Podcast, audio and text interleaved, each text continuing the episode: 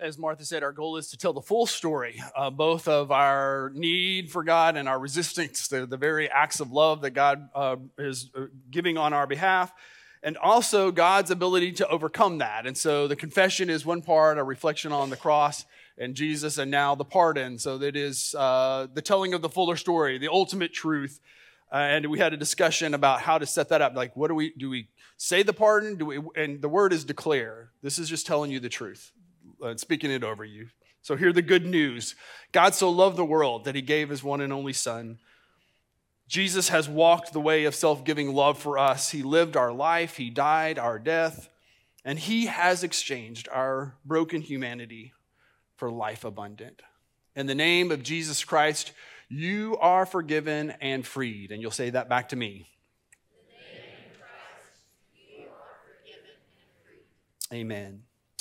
So uh, let's just sort of set things up today. Uh, it is start of a new sermon series called The Divine Exchange. It is uh, now the season of Lent. There is a certain uh, sort of tone to what we're doing, as we've sort of already seen of confession and pardon, of telling the story of both death and resurrection. And what I like about Lent, uh, what I like about the story of Jesus is that it is honest.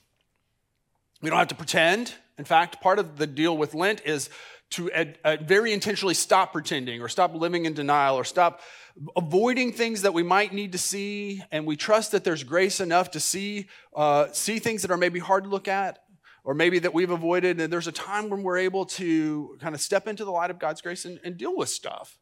And that's not a burden. It's not too much. It's not all at once. It's not everything. It's not it is just by god's grace step by step we're able to see things that are hard to see and find that there's grace enough for that thing too. That, in fact, in the very places where we would expect there to be no hope, that is actually where, where there is the most. And so we begin on Ash Wednesday. Some of you were here for our Ash Wednesday service. And over the last decade or so, people sort of started just kind of showing up for that. And I think it's because it's honest. I think there's an authenticity to it as we tell the real story and um, don't hide from it. In fact, we sort of put it uh, in the sign of the cross and ashes on our foreheads. We bring it to the fore, literally. And the music is remarkable. I think there's just something to that as well.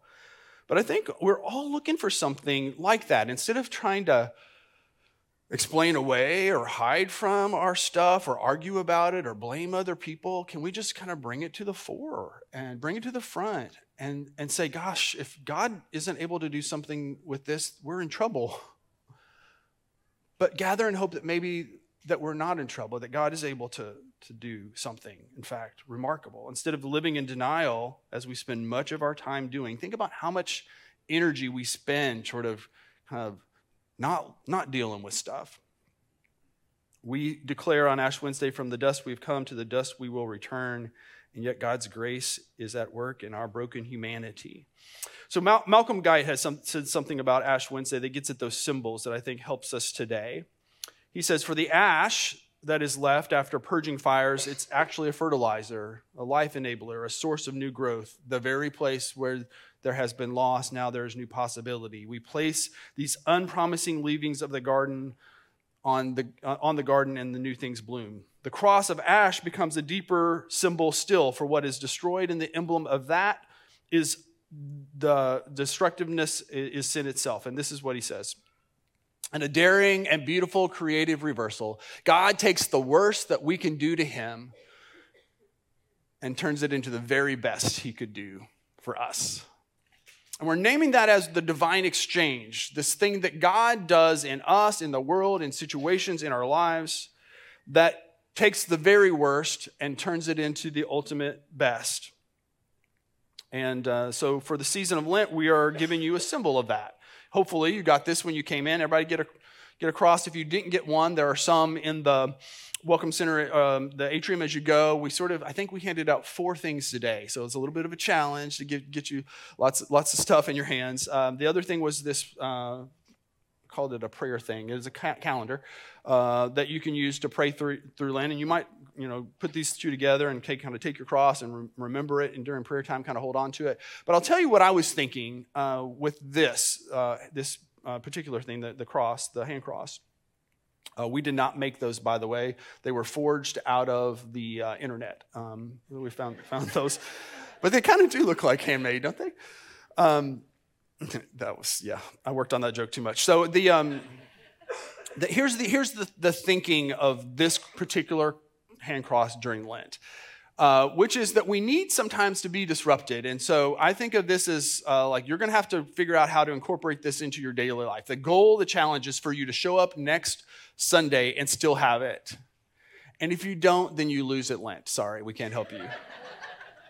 no, of course you can get another one. We'll order more. Uh, but uh, the, the, the, goal is for you to have incorporated this. This is it. That's the, the this is the, the challenge of the week is to have incorporated this thing into your life. So you have to keep up with it. I think about when I got glasses. Uh, what I didn't realize was that I was used, when I was going out the house, I was used to counting to three. Wa- my wallet, my phone, my keys. Wallet, phone, one, two, three. And then I would count three, and I would end up with three things. But with, when I had glasses, I had four. So it was some mix of those three, but it wasn't all of them at once because I hadn't incorporated the glasses into my life. It messed up my glasses. I was like, I left the glasses in weird places. I'm not going to tell you all the places I left weird places. But I also get out the door and I would have my glasses and I have my wallet and I have my keys, but on my phone. You get what I'm saying? Like, it, it, like you have to incorporate things. So I'm going to count, ask you to count one higher from whatever your things are during Lent. So you've got three things, now you got four. If you have four things, you got five. You got five things, you need to get a bigger purse or a bigger, you know, like a bag or something. I don't know. But the goal is for you, for this to disrupt your life so that you're, you're having to remember to, where is it? Uh, and to um, like maybe be digging in your pocket for something and find it there so that it just becomes does that make sense incorporated into your life in a practical way to keep the cross before us as that symbol of God who takes the very worst that we could do and turns it into his very best for us. And that is the divine exchange. And that is a thing that is happening. So, back to we declare the pardon. We're just telling the full story of both brokenness and redemption, of emptiness and fullness, of sin and forgiveness, of death and resurrection. And it's so easy to maybe tell one side or the other, to tell the, the hard part and kind of stay there in that stuck place or skip all of the tough stuff and only live in you know nana land and kind of in denial or just wanting feeling like we it's too heavy and we just need we need the good stuff. Lent helps us tell both sides of the story. And to not live in denial of that and not be surprised by it. That, that there is b- both and that there are hard parts of this story that can also be redeemed. So this helps us know where, the, where we're headed I've told this story many times, but when in 1997, when the movie Titanic came out, Jenny and I went to see it at the movie theater. We never go to the opening or whatever, and we went. And so we were talking about it at church the next morning, uh, and one of the little girls in our youth group said, Don't tell me about that movie. I don't want to know how it ends. Like Eva Sweetie, the boat sinks. No surprise. But this does surprise us, I think. We get, we get kind of tripped up over crosses or things that are hard to look at, the worst of the worst that happens to us or our world. We, um, we still are struggling with the fact that we are not as we were intended to be, that there are parts of us that are. Uh, that are, aren't as beautiful, and that there are parts of our lives that aren't working. And we certainly get tripped up as we look at the world around us and we wonder and the true test of every time and every place and every person and every situation is do we believe that there is grace enough for this thing too?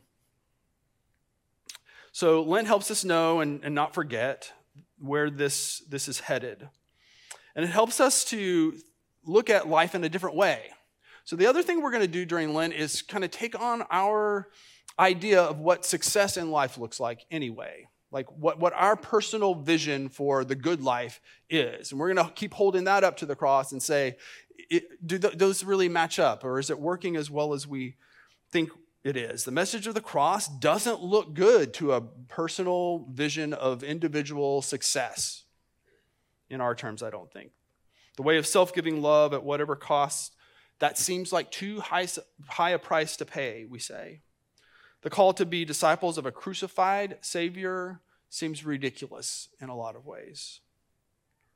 We would rather do life on our own terms. We'll choose it every time. And the cross keeps kind of confronting that. We want to do life in our own way and in our own power. And then we convince ourselves that it is somehow working. It makes me think of a commercial from the Super Bowl several, several years ago uh, of a little boy who was trying to use his power in a specific way, and it, it wasn't working in, in the way that he thought. Let's watch.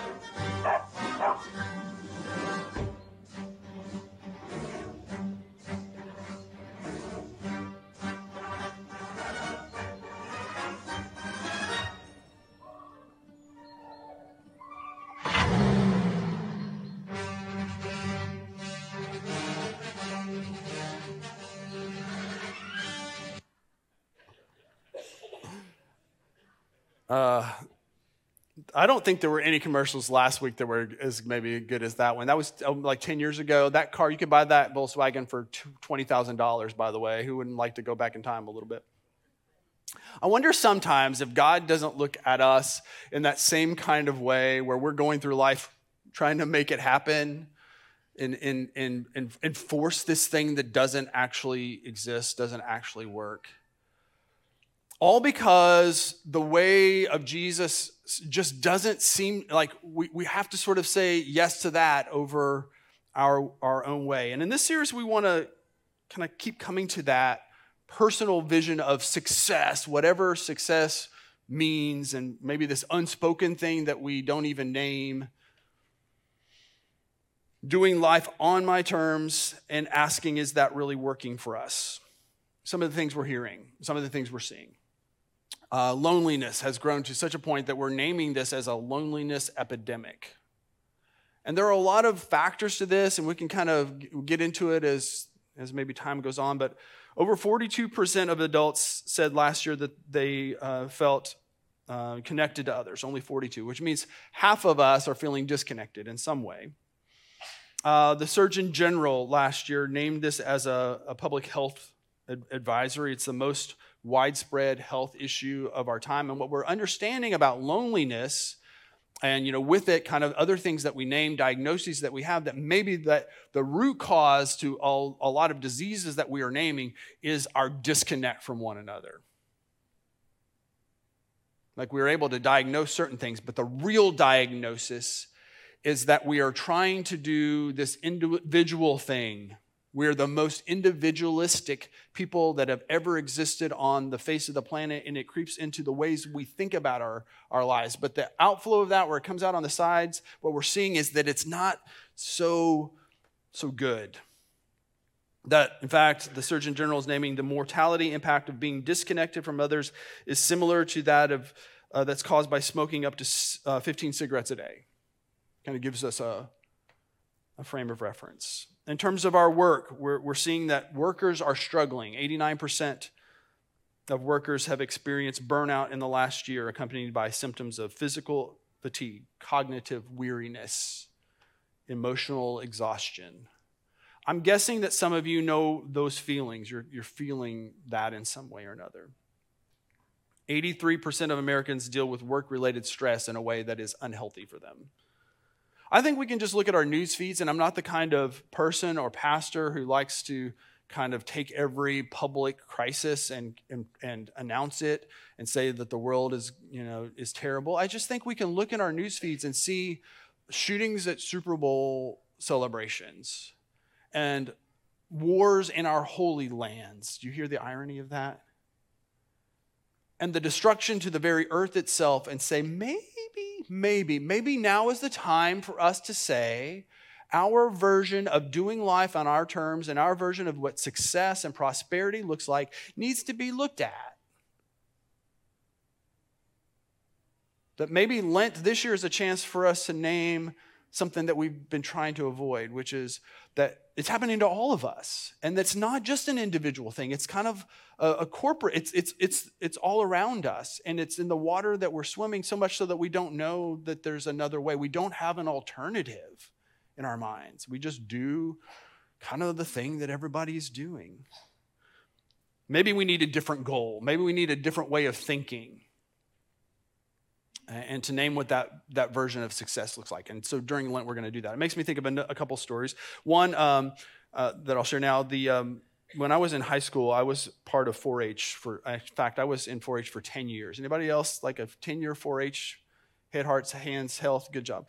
And um, a big part of my life. And we, I was part of 4-H shooting sports, meaning like you know target practice um, and um, bow and arrow, and that kind of stuff. And so we were at the the county fair, the 4-H fair in Spencer County, Indiana, which is the bigger the bigger fair, the bigger deal. And um, where it's the show, as we call it. And um, the news showed up and was wanting a, a, like a feel good news story. So they said, "Hey, you guys are going to shoot uh, archery here. We'd like to, you know, like to get that on the nightly news live. And our, our my anxiety was kind of like going off. And um, so we had two hay bales with our, our, you know, targets on them. And they said, is there a way we can kind of snazz this up a little bit? Like, what if you shoot something else? Like balloons. So somehow we got to the idea we're going to put balloons.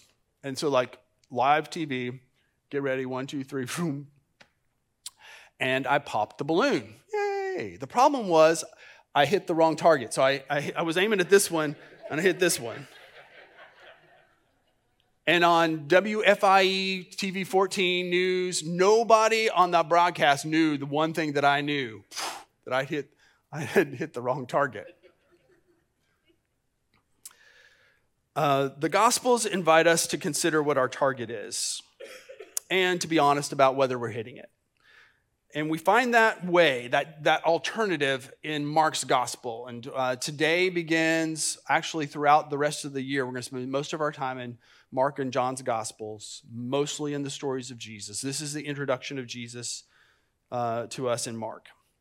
Mark 1 9. At that time, Jesus came from Nazareth in Galilee and was baptized by John in the Jordan. Just as Jesus was coming up out of the water, he saw heaven being torn open and the Spirit descending on him like a dove. And a voice came from heaven You are my Son, whom I love. With you I am well pleased. At once, or as Mark often says, immediately, the Spirit sent Jesus out into the wilderness, and he was in the wilderness 40 days, being tempted by Satan. He was with the wild animals, and the angels attended him. After John the Baptist was put in prison, Jesus went into Galilee proclaiming the good news of God. The time has come, he said. The kingdom of God has come near. Repent and believe the good news. Here's something to understand uh, uh about Mark. Uh, and, really about the way we read scripture in general. This may be the most obvious thing in the world to, to some of us. And there may be somebody who's like, I just never realized this as we read the Bible. And it's this that Mark didn't write this as it happened, right? So Mark wasn't getting his journal out. It's like, oh goodness, there's something here. I'm going to take an eyewitness account in the moment and then write it down each day as it happens. And then when we when this thing plays out, we're going to have a gospel. That's not, that's not how it happened. And most of what we read in the Bible is writing about a time, but is written after that time. That may seem like the most obvious thing, but we don't always think about what that means. And what it means in this case is that John is writing knowing that the Titanic sinks. He knows the story as it plays out. He's part of a community that's living into this thing that has happened to the world through Jesus and he understands the implications in a way that he didn't actually when this original thing is happening. He's writing from that perspective. And what I think Mark understands, what that means is what I think Mark understands that this is actually the critical moment in the life of Jesus that is coming out of one life and into another. And if you understand that, is it's a, lot bigger deal than those very quick, very succinct verses of Mark. He's very, he's very quick. He's, there's a lot in what he says, but he, he leaves Nazareth and he goes to the Jordan to be baptized. And that is a multi day event right there. He's leaving a, a place where he is, is, has been raised, is where his people are. It's a, it's a comfortable place. It's one life. And he's very intentionally leaving that life and going into another one. And he does that to go and, and, and stand in line with other sinners, with, with, sin, with people, to stand with them to be baptized. And if we understand that this is like a critical turning point in Jesus' life, this is his, his coming out of a private life into a public life, uh, we might think of other ways to do this. There might have been a lot of other options. And in the way, in our personal kind of version of success and the way our world works, if somebody wants to be discovered, what do they do? They make a, a splash, not literally like Jesus did. They, make a, they, they call attention to themselves in some way. They go on American Idol and they sing terrible, but they, they get a contract. Or we uh, find ways to, to go and make a social media like presence or like we, we call attention to ourselves. And Jesus doesn't do that. Jesus goes down. The way Jesus is discovered is that he went down into the water, having lived out his life in Nazareth. He goes and gets in line and he begins to walk the path that other people it's the, it's the walk it's the, it's the, the path of regular human existence. It is Him living into the life of people like us. Uh, it is the way of humility. It's the way of sacrifice and service. And all of that's being chosen right, right here the very beginning. He's going to forge our path. He is going to walk this path with us and for us. He's going to do what we couldn't do for ourselves. And from this moment on, it is step by step that with the cross in the, in the, in the, the, the background, walking faithfully, that forging that path. It's another story I was thinking of. Uh, this involves some people in the room, but a, a few years ago, we were kayaking and the water was too high, and we kind of actually got almost got into a little bit of trouble uh, on the Cumberland River, and so we got off uh, gratefully, got kind of safely to the shore uh, in the current. But the problem was uh, we had been pushed down river a couple hundred yards, maybe not even that, but not anywhere close to the takeout. There wasn't a path and the, the, the riverbanks right there, there are some places where it's like cliff faces, but the riverbanks like on the Cumberlands sometimes are very steep and full of, I mean, just impenetrable, right? So we're like, okay, we're safe, everything's fine, now what? And it's like, boom, path up of briars and poison ivy and things. So what did we do? We took the paddles and we started like I felt like Daniel Boone, like kind of hacking through the, the, the stuff to get out of the river. And we were just grateful, honestly, to be able to do that uh, and, and got out. And um, knew that there was poison ivy involved in this situation. So went immediately and washed ourselves and took showers and all that stuff, and it did not matter. So the next day, just literally co- covered in poison ivy. Jesus forged a path, a, a, a, path with the thorns and the challenges. This is Jesus going into the water, claiming a story that's not really his own, right? A story of repentance. And that's even questioned, you know, in some of the other gospels. Why are you doing this? A story of death and then life where he didn't have to walk into any of that. He's stepping into it very humbly. And then out of that humility, the heavens open up and there's a claim on Jesus this is my son in whom I love, whom I love and whom I'm well pleased. And the, the sign of the Holy Spirit and the dove. And literally every moment from this moment on is lived from that place of connectedness and love and service, sacrifice, hacking through the challenges of this world. Our version of success is usually some way of doing uh, my thing my way. But what we see in Jesus is just the opposite how he will now live for God and others, how, we, how he will face things he wouldn't have had to face, that he will not climb a ladder of success, but climb uphill the way that leads to a cross. And we're just setting this up today. We're gonna we're gonna allow the cross to kind of keep disrupting us over the next weeks. But here's where I want to land. Mark wants us to understand that that of, of what that is, of what, what's really happening there, is the entrance into something new. God doing something different in the world, the kingdom of heaven having come near. Jesus is off, you know, like in the thorns in, in the wilderness, uh, being tempted by Satan. And Mark wants us to understand that as he comes back out of that, what he is doing is inviting us into something new. That this is our invitation to a fuller life that we won't choose on our own because it doesn't look like our version of success and thriving. But that, in fact, this is the way to real life. so let me close with the words of Mary Healy, who writes uh, this about the, uh, Mark in her introduction to this, his gospel. When Mark wrote his gospel to become a follower of Jesus, it was a radical decision.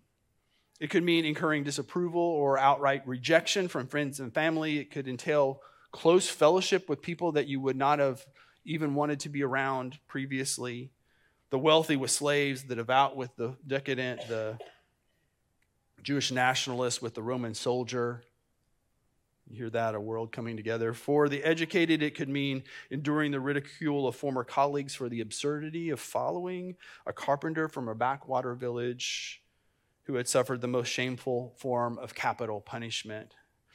And for many, the Christian faith would result in imprisonment, torture, and death.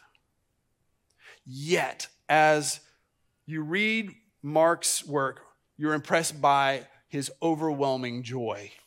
Mark is fairly bursting with the good news of Jesus Christ, the Son of God, crucified and risen from the dead. For Mark, the life and times of Jesus aren't just an edifying story, it is an event that has changed the course of world history. It is, in fact, the history coming to its culmination. It is what makes sense of and brings to completion all that God did through his people Israel. And it is good news that has changed Mark's own life. Mark writes in such a way as to invite his readers to embark on that same adventure.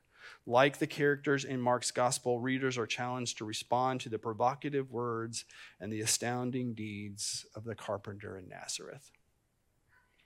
And so we hear this today as an invitation that we can choose or reject an invitation to a divine exchange in the words of Second corinthians for you know the grace of our lord jesus christ that though he was rich for our sakes became poor so that out of his poverty we might become rich. This is the divine exchange. That he who was whole became broken so that we who are broken could be made whole. This is the divine exchange that that lifeless way of living that we choose over and over and over again and call it success is being exchanged for something better. A way that looks a lot to us like a path toward a cross and following a crucified Savior. So, as we uh, uh, pray here, I invite you to grab your cross and um, to join me as we consider that invitation today. God, we hear this story of Jesus and we, we uh, admit that there are parts of it we don't understand or parts that kind of go against the way we would naturally do things. But they, we also admit there are signs all around us that our way isn't working as well as we thought it, it, it was, as, as much as we'd like to think that it is. That in our own anxiety, our own loneliness, our own lack of purpose, our own sense of not belonging. We long for the heavens to open up and for us to hear what Jesus heard. This is my son, this is my daughter, in whom I'm well pleased. We admit that there are, there are really signs if we're able to have the courage to look. There are signs all around that our way of life as a people isn't working. And that we're seeing it personally in our anxiety or fear or in our addictions, in our frustrations.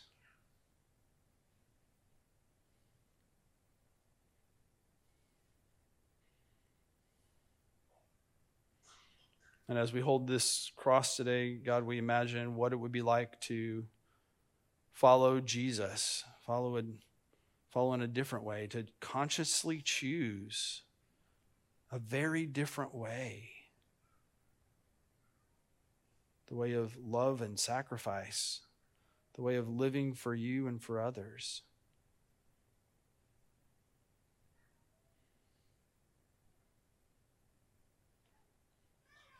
So, God, I pray that if there's someone in, in the room today who wants to say yes to that in a, in a clear way for the first time, that you would bless them in that decision. And it would be an important moment in their life.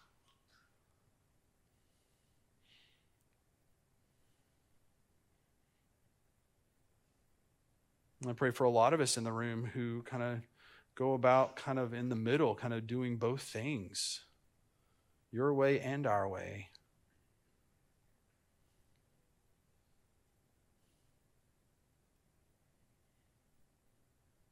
And pray that you would help us to continually do what Jesus did lay down one life for another. God, also pray for the person or people in this room who are in the midst of the thing that seems unredeemable.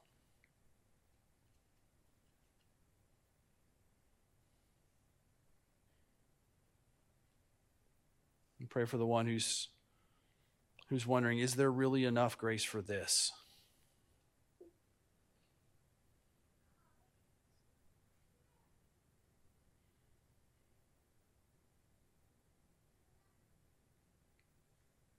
And our hearts are together with those who are struggling in that way today. And so, would you do what only you can do and speak into each of our hearts with the good news of Jesus? that there is grace enough for this and more, that there is life and life to the full, life abundant in the very places where we see only death. And in those places of sin and brokenness, you are making all things new. And it is happening in us and it is happening in our world for those who have eyes to see and ears to hear and who have the courage to take those steps with Christ, the steps that He has taken for us.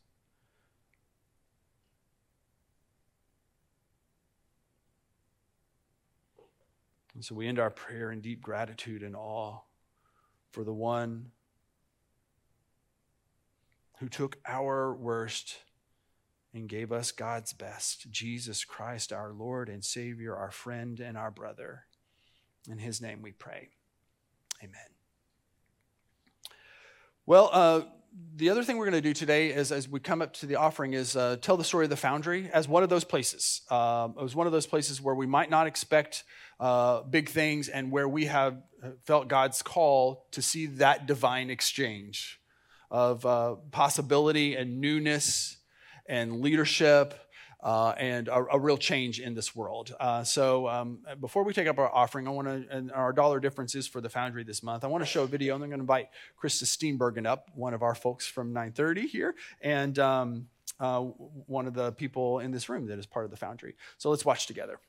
My name is Dr. Terry Daniels. I'm the executive director of the Foundry Christian Community Center. The Foundry was founded by the South Central District of the United Methodist Churches. In 2015, they began the first preschool class. Every child has the opportunity to learn and excel, regardless of their beginning, regardless of their background, regardless of their challenges. We believe they can learn and be ready to excel from the education, and we believe that we can change their lives. The mission of the Foundry has always been based on spiritual development, the educational development, and the health and wellness development. All three of those aspects need to be nurtured. All three of those aspects require people to give of their time and again of their talents. What we do is help get these kids prepared to be in kindergarten. We use what's called creative curriculum. It's also used by Warren County Public Schools. They learn to speak in complete sentences, they increase their vocabulary, they learn numbers and shapes. If we can educate our children in that three, four, and five year old age range, we can set them up for success. We are in the All Stars program and we are a level five, which is the highest level in the state of Kentucky. That's based upon your curriculum. It's also based upon the education of your teachers. These teachers love the students, they get to know the parents, and it's just a wonderful program.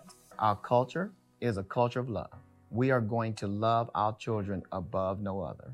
When you get that standard set, then you can begin to educate and they're more receptive to learning because their environment is, is right. Their environment is good. When people get involved at the Foundry and they see those young lives being touched, it instills what we are doing to not only change the West End, but change our community and change the trajectory of lives. That's what it's all about, is the legacy that's left. My child attends here at the Foundry. She is the third child that I have brought to the Foundry in a positive way, they've been teaching my kids to care about other people. I can see that reflect at home. For me, Foundry is it's family every day when the door opens for a class to go in the gym, you hear these squeals of joy to get on the bicycles and play with their friends. So every day is a wonderful day for me. The Foundry is doing a job I don't think anybody else was doing before. This is a good place with good people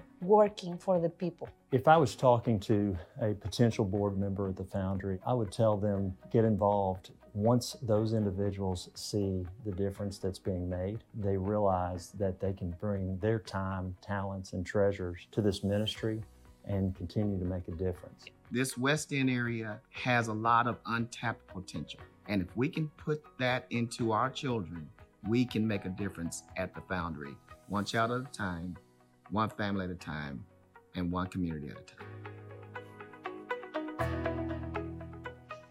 Would you welcome Krista Steenbergen with me? Hello. Thank you.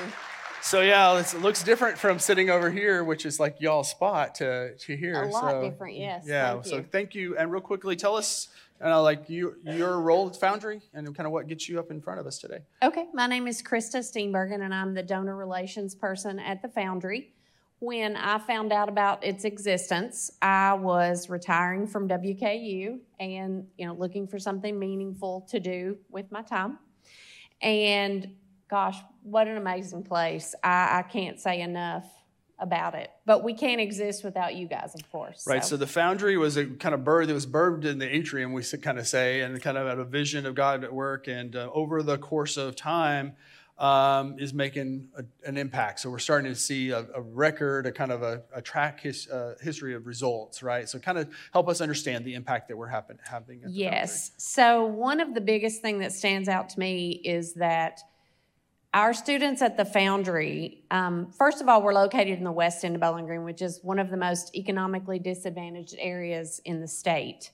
And our students, when they leave the Foundry, which is a preschool, um, are 90, I think it's 95, we have a 95% readiness rate for them to go to kindergarten. And the state's rate, I heard on the news, dropped this year to around 44%.